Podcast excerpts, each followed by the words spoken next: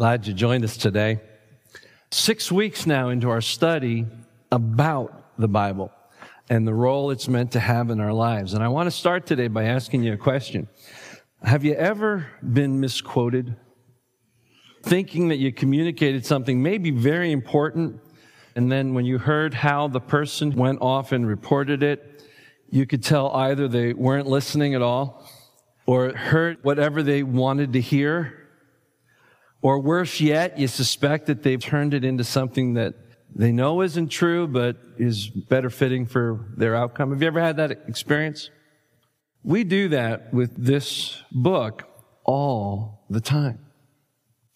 We've spent the last five weeks looking at what this book is, how it is God's Word, how we can trust it, be confident that, that it is His communication to us for belief and life and faith. And what we're going to talk about today gets us right down to the nitty gritty of how we treat God's Word correctly. And what I hope we're going to discover as we talk about what I believe is the process of getting the message that God intended. I think if, if we're open, we'll, we'll recognize the fact that we misquote God constantly. we haven't been trained well to understand what the Bible is. We have this mystical, almost superstitious notion that the words themselves have some magic to them. So we, we use it for the outcome that we'd like. But there is something God intended to say to us in every word. And we come to God's word not asking, What does it say to you? What we need to ask is, what does it say? And what does it mean for my life? What is God's message through His Word? Today we're going to look at the challenge of taking ancient words and bringing them into modern times. Several years ago, I had the privilege of taking a trip with World Vision to Malawi. And I had an opportunity to see some of the work they're doing in rural communities. This picture was a typical village. It's hard for us to think that uh, even in a place like Africa, there's still uh, those that are living in such primitive conditions. It's a difficult life, it's eked out in a difficult land. On one of our trips up into one of these areas, the villagers had set up a whole display for us to show how they do different things. There was one man who was showing us how they make fire.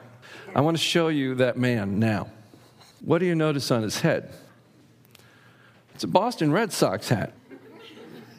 What most people wear in third world countries is our used clothing. Some of us were wearing Red Sox hats, and our first thought was something in common. And of course, you didn't have a clue who the Red Sox were. They were completely irrelevant to him and his world. To me, when I think about the challenge that we have of taking ancient words from ancient times and recognizing that they're God's living word for us today, that difference shown in that picture expresses the difficulty that we can have. And yet, we are challenged to rightly handle the Word of God. Remember last week we were in 2 Timothy chapter 2. Let's bring that up and, and let's say this verse together. Do your best to present yourself to God as one approved, a workman who does not need to be ashamed and who correctly handles the Word of God. What I'm going to do today is more of a seminar than it is a sermon. It's a seminar largely on how I do a sermon. But it's also for you to learn how to study God's Word in a way that truly transforms you. But in order for you to be willing to hear what I'm going to say, you have to be motivated enough. That phrase, do your best, means be zealous about it. Like at the beginning of something that you're so excited about, you want to soak in everything that you can to learn about. It. It's that kind of zeal we're to have as we approach God's Word. The second phrase is present yourself to God. And you remember the, the word I, I described there in present is the same word for a bride being presented to its groom. So that's speaking about relationship we in Christ have been reconciled to God. We have a living relationship with the living God. And many of us say, well, that, that sounds great in theory, but I've never heard the voice of God. Oh, yes, you have.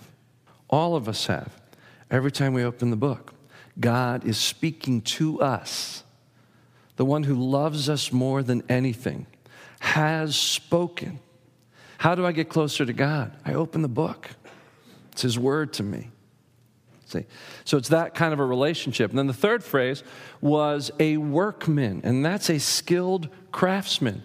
To really be in God's word takes some training, takes some skill in order to, and then that's the last phrase, correctly handle the word of God. And that word correctly handle is connected with the phrase craftsman, and it means cutting a straight line.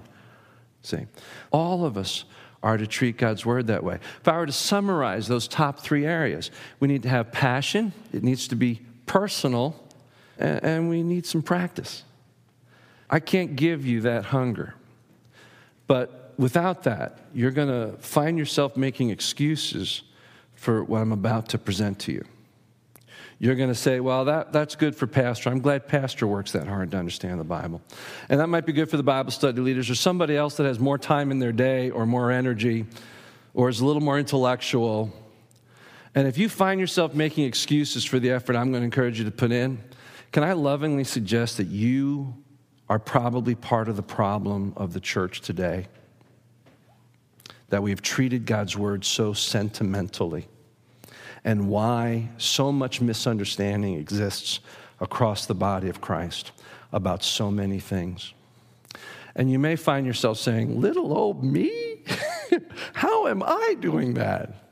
Well, inasmuch as you excuse yourself, and then the next person says they're the exception, and then the next person says they're the exception, then you're the norm. It ought to matter to you because without really letting God's word come to life and changing you, you will never become what God wants you to become. That was week three, I believe, right? All scripture is God breathed, it's profitable for doctrine, telling us what is right, for rebuke, telling us what's not right, for correction, telling us how to get right, for instruction in righteousness, telling us how to stay right. Why? So that you and I might be complete, fully equipped for all that God wants. There's no path to that that doesn't go directly through God's Word. People died so that you could have this book in your lap. And with that privilege comes responsibility. All right. I want to share with you a great illustration from a, a book I, I, referenced last week. Scott Duvall and Daniel Hays' book called Grasping God's Word. The technical term is to exegete God's Word, to get in and understand what it is that God is trying to say to us. I have this great little illustration to describe it, and it begins with the ancient village, which should be showing up right there. Okay, yeah, it's not exactly Disney quality cartoons, but I think you'll get the picture. So, this is the world in which Scripture is given to us. It's agrarian, it's ancient, it is non technical, it's superstitious. This is the world to which Scripture is given. Then, this is the world that we live in. There is a huge gap, and the illustration is of a river. The river is the distance between the meaning to the original listeners and us. And that distance has a lot of contributors culture, the shifting culture, the ancient languages, uh, the time that has transpired, the specific situation that these people are in. Sometimes a very specific thing is being said to a very specific person about a very specific circumstance. And we need to get that in order to see what might translate to us. How do we span that? Well, that's what we're going to learn is called the principle bridge. How do we take an ancient truth and gather from it the eternal principle or the eternal belief or the eternal command and bring that into our lives? One of the things we talked about last week is that there is a meaning to every passage. So we don't come at it and say, well, what do you get out of it? That's, that's not the point. What we need to get out of it is what God put into it. We don't put truth into the text, we bring truth out of the text. There's one meaning, but there are many ways that it applies to our lives once we understand the eternal principle. And then that application is where we can say, What is God doing in me because of what He said? And that's where our stories vary. based on the circumstance we're in and the place we are in our spiritual journey, the difficulties or the joys or the different challenges that we're facing. So that's the illustration, and it speaks to four different questions that we ask in the process. I hope you'll take notes and then try to put this into practice in some way this next week. The first question we need to ask when we come to a passage is what did it mean to the original audience? How do we go about doing that? Well, first thing you need to do is just read it very carefully. Just read it. And don't read it lightly, read it as a whole. Get what it's saying. I want to talk about a common misinterpretation of a passage simply because people have quoted a verse over and over again without actually reading the text. And that's in Matthew chapter 7. There's this interesting little passage that says, you, you know it, judge not, lest ye be judged. That's spoken by people outside of Christianity, right? And often they're preaching at Christians who are trying to point out their need to come to Christ. Judge not, lest ye be judged. It's one thing for a non Christian to misquote the Bible, but we do it as well. We take that passage to mean that, in essence, we have no right to criticize, to point out issues in people's lives because we're all broken and we need to simply accept each other the way we are. Simply turning to the passage and reading it will change your view of what's being said completely. Let me read the whole passage to you. It's right in the middle of one of Jesus' famous discourses. So even now, I'm not going to pick up the whole discourse, but we're going to start at verse 1 of Matthew 7. Do not judge, or you too will be judged. For in the same way you judge others, you will be judged, and with the measure you use it, it will be measured to you. Why do you look at the speck of sawdust in your brother's eye and pay no attention to the plank in your own eye? There's another famous passage we love to say. But let's read the whole thing. How can you say to your brother, Let me take out the speck of your eye, when all the time there is a plank in your own eye? You hypocrite. First take the plank out of your own eye, and then you will see clearly to remove the speck from your brother's eye. See, what Jesus is targeting here is not the idea that we shouldn't speak truthfully to each other about issues in our life. What he's targeting is our hypocrisy in it. The broader truth of Scripture is that the body of Christ speaks the truth in love, and that's how we grow. But we need to do it humbly. We need to make sure that we are dealing with the issues in our life as well so that then we have a clear view of what to say to each other. That's a very different thing than how we've used that. Would you agree with that? So, you see, just reading it, just read it. Stop repeating things as though you know what's being said if you've never actually read what God said. Read it. Another thing we need to do is to get the context or, or the backstory. You'll notice when I preach, I talk about the context a lot because to me, we can't really understand the message if we don't understand the setting. And for a lot of people, that's an intimidating thought. Well, how do I find all those things out? It's really not that hard to get the context. You just back up and you read what the story is. I want to quickly take you to a passage that just getting the context would dramatically change how we have typically used this verse. It's another one of those great verses that I think is meant to be hopeful to us. But we take it to an extreme. It's Jeremiah chapter 29. How many know this verse? How many have received it on a Hallmark greeting card? I know the plans I have for you, declares the Lord. Plans to prosper you and not to harm you. Plans to give you hope and a future.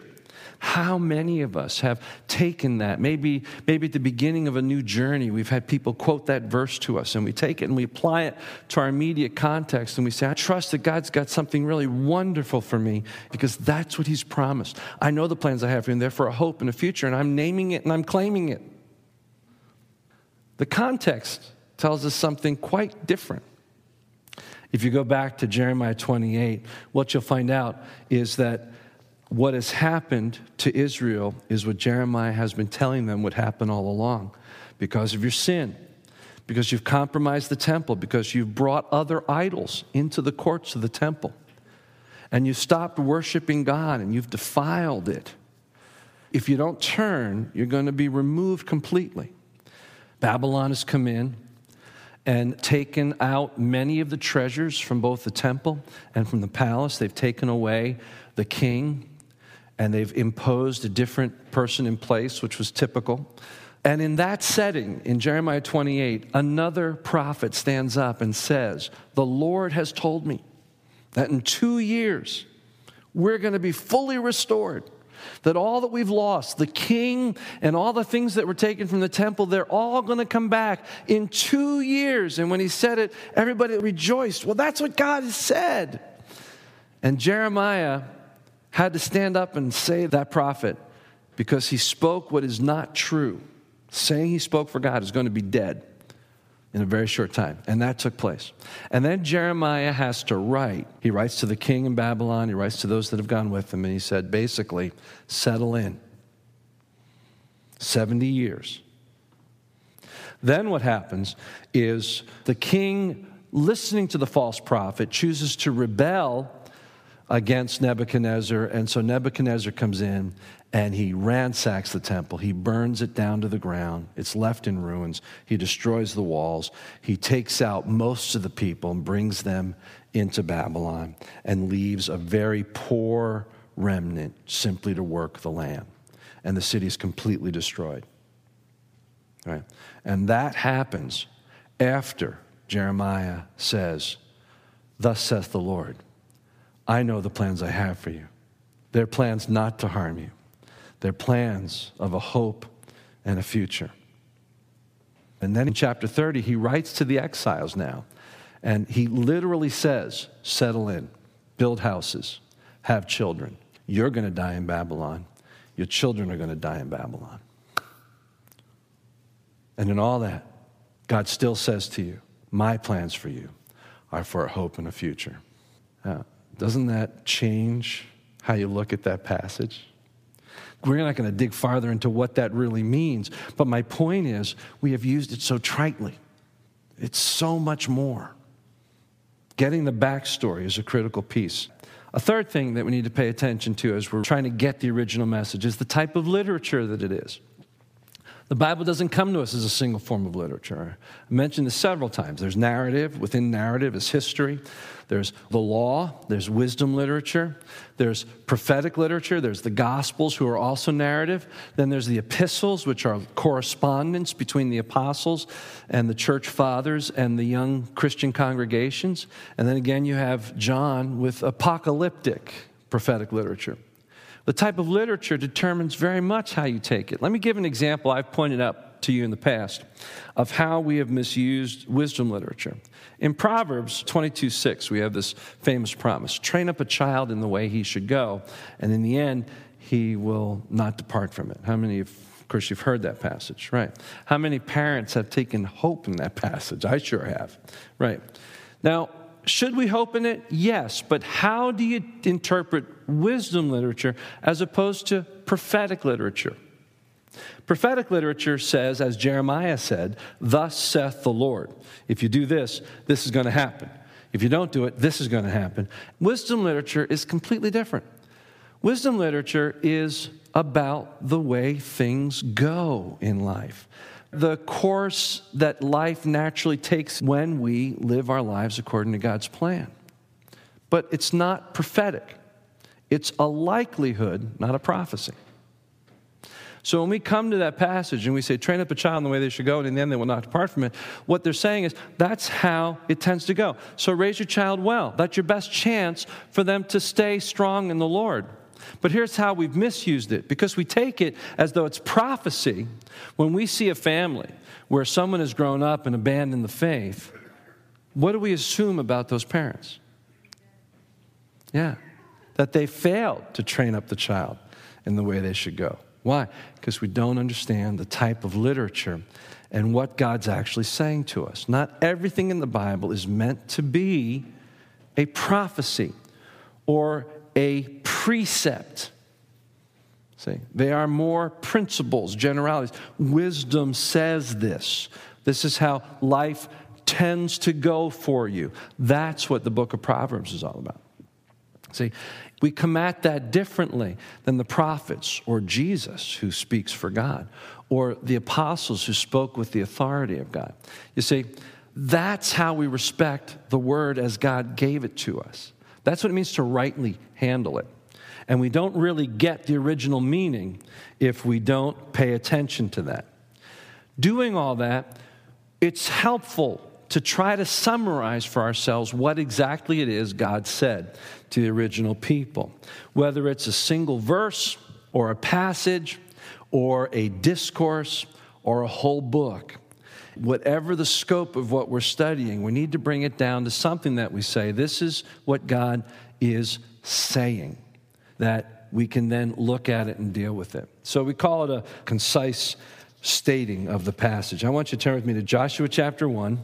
We're going to use this as an illustration over the next few minutes to show you how this process might work. Joshua chapter 1. I'm just going to read the first nine verses. After the death of Moses, the servant of the Lord, the Lord said to Joshua, son of Nun, Moses' aide, Moses, my servant, is dead. Now then, you and all these people get ready to cross the Jordan River into the land I'm about to give to them, to the Israelites. I will give you every place where you set your foot, as I promised Moses. Your territory will extend from the desert to Lebanon, and from the great river, the Euphrates, all the Hittite country, to the great sea on the west. No one will be able to stand up against you all the days of your life. As I was with Moses, so I will be with you. I will never leave you nor forsake you. Be strong and courageous, because you will lead these people to inherit the land I swore to your forefathers to give them. Be strong and very courageous. Be careful to obey all the law my servant Moses gave you. Do not turn from it to the right or to the left, that you may be successful wherever you go. Do not let this book of the law depart from your mouth. Meditate on it day and night, so that you may be careful to do everything written in it. Then you will be prosperous and successful. Have I not commanded you? Be strong and courageous. Do not be terrified. Do not be discouraged, for the Lord your God will be with you wherever you go. All right, a lot of great stuff in here. This whole story the book of Joshua is a great book to study, to find hope and lessons about how to pursue God's life for us. But how do we do that? How do we take this and move it into our lives? Well, we start by doing everything we've said, grasping the real message. And if we were to take and make a concise statement of what the message of Joshua 1 9, by reading it carefully, by getting the backstory, uh, by understanding that this is a transition in leadership, the previous generation has died because of the disobedience. Moses himself has died also.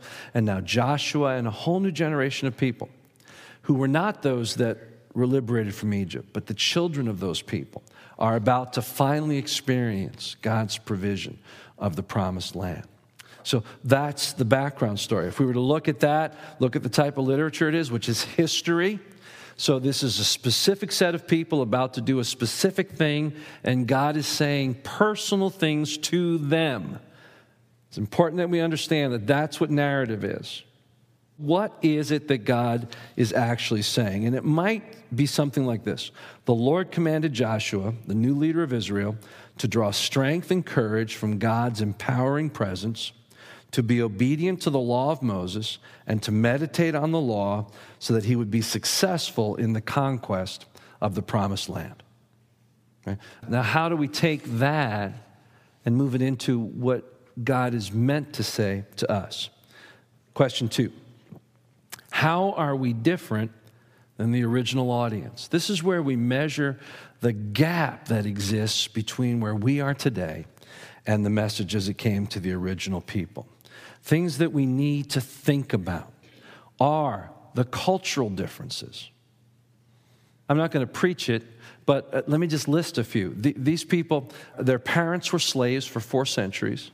They themselves have never known anything but drifting in the wilderness. They are nomadic. They have been eating manna and quail that God's provided miraculously. They've been spoon fed and carried by God up until this moment. That's a pretty strong difference. We live in a very different culture compared to that. How about the politics of the time? In this case, uh, this is very much uh, what you might call a theocracy. God is just leading, and He's leading through a single, strong voice. That's a different setting than where we are not only as a government, uh, but also how we deal with church. How about language? In this passage, are there words that matter that we should pay attention to? The specific circumstances. Do they translate into something for us, or are they uniquely for this setting? Uh, this circumstance is about coming into the promised land. Let me, let me show you one way that I've heard this passage taught that fails to actually cross the bridge over into a way that is truth for us. When a Christian organization, for instance, was trying to buy a piece of property, believing that this might be where God wants them, in prayer, I've heard people take this passage and take it as a literal expression of God that we will inherit that land. In the same way God was saying it to them, He's saying it to us about this specific situation. That's a horrible use of this passage. Could it be that it's God's will? It could be, but we don't know that for sure. And it would be a misuse of this to presume that because God said it specifically to them, that it's for all of us about any specific thing we want right now for our lives. That's an abuse of the passage. See? We need to understand what is exclusive about the circumstance and what may not, therefore, translate going forward. It's important that we understand the covenant in which these situations take place. This is the old covenant, the Mosaic covenant. This is under the law. And that's a very different set of circumstances as to how God related to them as opposed to how we are under the new covenant since Christ has come, since the cross, since the law has been fulfilled, and we have freedom in Christ because of grace. So, all these things are important for us to understand. Let me just list a few things that would be helpful for you to have as you go to this part of the passage. A good study Bible. The one that we like as a church is the NIV Study Bible because it's got wonderful notes that help you get the background story understand the context. It actually will deal with specific language that we might not understand even with the best of translations. So, a good study Bible, one with notes, but also a very good translation. In fact, I would suggest that you have several good translations. There are several good ones out there. I'll spend more time talking about that either next week or the week to follow. How do you pick a good Bible? But get a good translation, get several translations so you can get the different ways that scholars look at the language and try to bring it to us in modern language. Another thing that's good to have, uh, by the way, this is my favorite Bible, and this is a Thompson Chain Reference Bible. I love this Bible. If I could only have one tool with me to preach and to grow myself and to grow a congregation, it would be the Thompson Chain Bible. It's a phenomenal Bible. I'm going to show you something. That's duct tape. That's packaging tape. That's gray duct tape. There's that phrase show me a Bible that's fallen apart, I'll show you a person that isn't. I hope that's true about me. This isn't the, the Word of God uniquely, this is a translation of the Word of God. It's a tool for me. And you, you can see, I, I can show you all sorts of places where I've got marks and notes and I'll keep this until I got no more room to write anything else in it. And then I'll buy another one and I'll start again. See? And the, the passages in here that let you get the broader picture and help you reference and follow trains of ideas, historical lines, uh, you know, subplots that carry over generations, themes, uh, unique language. It, it's a wonderful tool. All those things help you dive deeper and understand all these different pieces of the original message to the audience, but also to understand the gap, the difference between us and them. Let me just quickly go to question number three, and we'll wrap up with this, then we'll move forward next week with question four.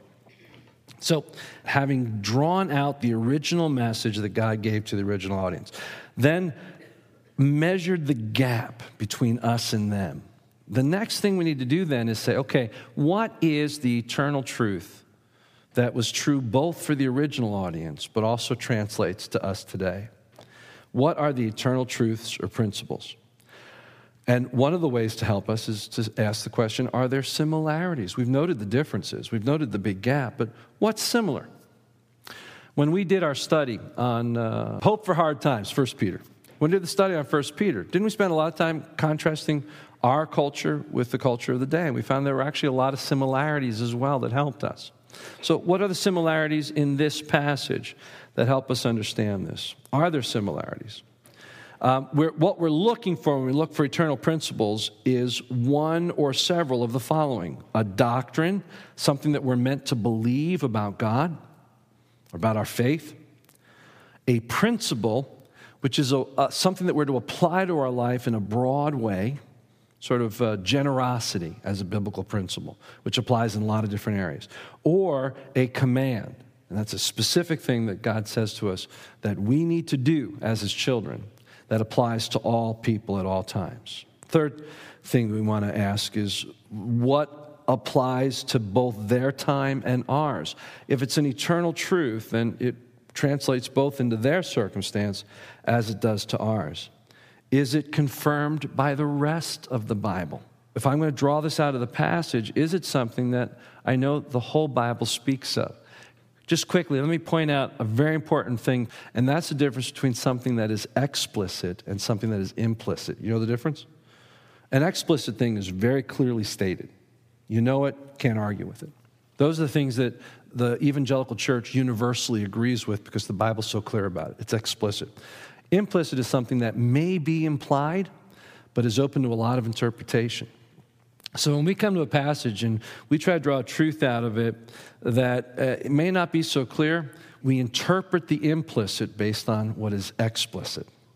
We interpret the thing that is less clear based on what is absolutely crystal clear in the Bible as we try to determine these truths. And then a final thing and a very important step, not the last uh, as far as importance, is how do we see Jesus Christ in the text?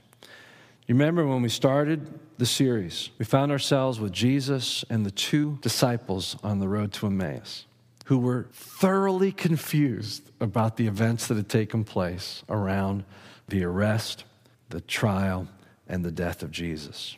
And now the rumor that they'd heard that he was alive. And none of this jived with their understanding of the Bible, as well intended as they were. What did Jesus say to them? You don't understand the scriptures. And then he showed them from Moses, the first books in the Bible, everything the scripture said about himself. We don't fully understand the Bible if we don't keep in mind that the whole story from beginning to end is Jesus. He's in every verse, He's in every passage. There is something from Genesis to Revelation that either sets the stage for Christ that prepares us for Him, that celebrates Him, that records what He did, that anticipates His ongoing work, and looks to the new heaven and the new earth. So we always look for Christ in the passage. One of the men today that I think is profoundly influencing the church is Tim Keller. And one of the things he does best, and why he's one of my heroes, is that no matter where he is in God's Word, he always ends it by pointing to Christ. That's what the Word does. That's what our lives are meant to do, right? We'll pick up next week. I, I realize it's, it's very lecture oriented, but I think it's important nonetheless. I hope you're growing through it. Let's pray together. Father, thank you for what we're learning. I, thank you just for the privilege and the challenge of taking these ideas of how we handle God's Word and bringing it to us as a body and how, how carefully and well uh, my church family here is listening. And I appreciate so much the faces and the smiles and the receptiveness. Father, we want to be your people. Uh, we want our lives to be centered on Christ as we've worshiped and as we've confessed it today. We want your word to be your voice into our lives to change us. Help us to take that responsibility. Help us to take it with fervor and with dedication your words to us. In Jesus' name, amen.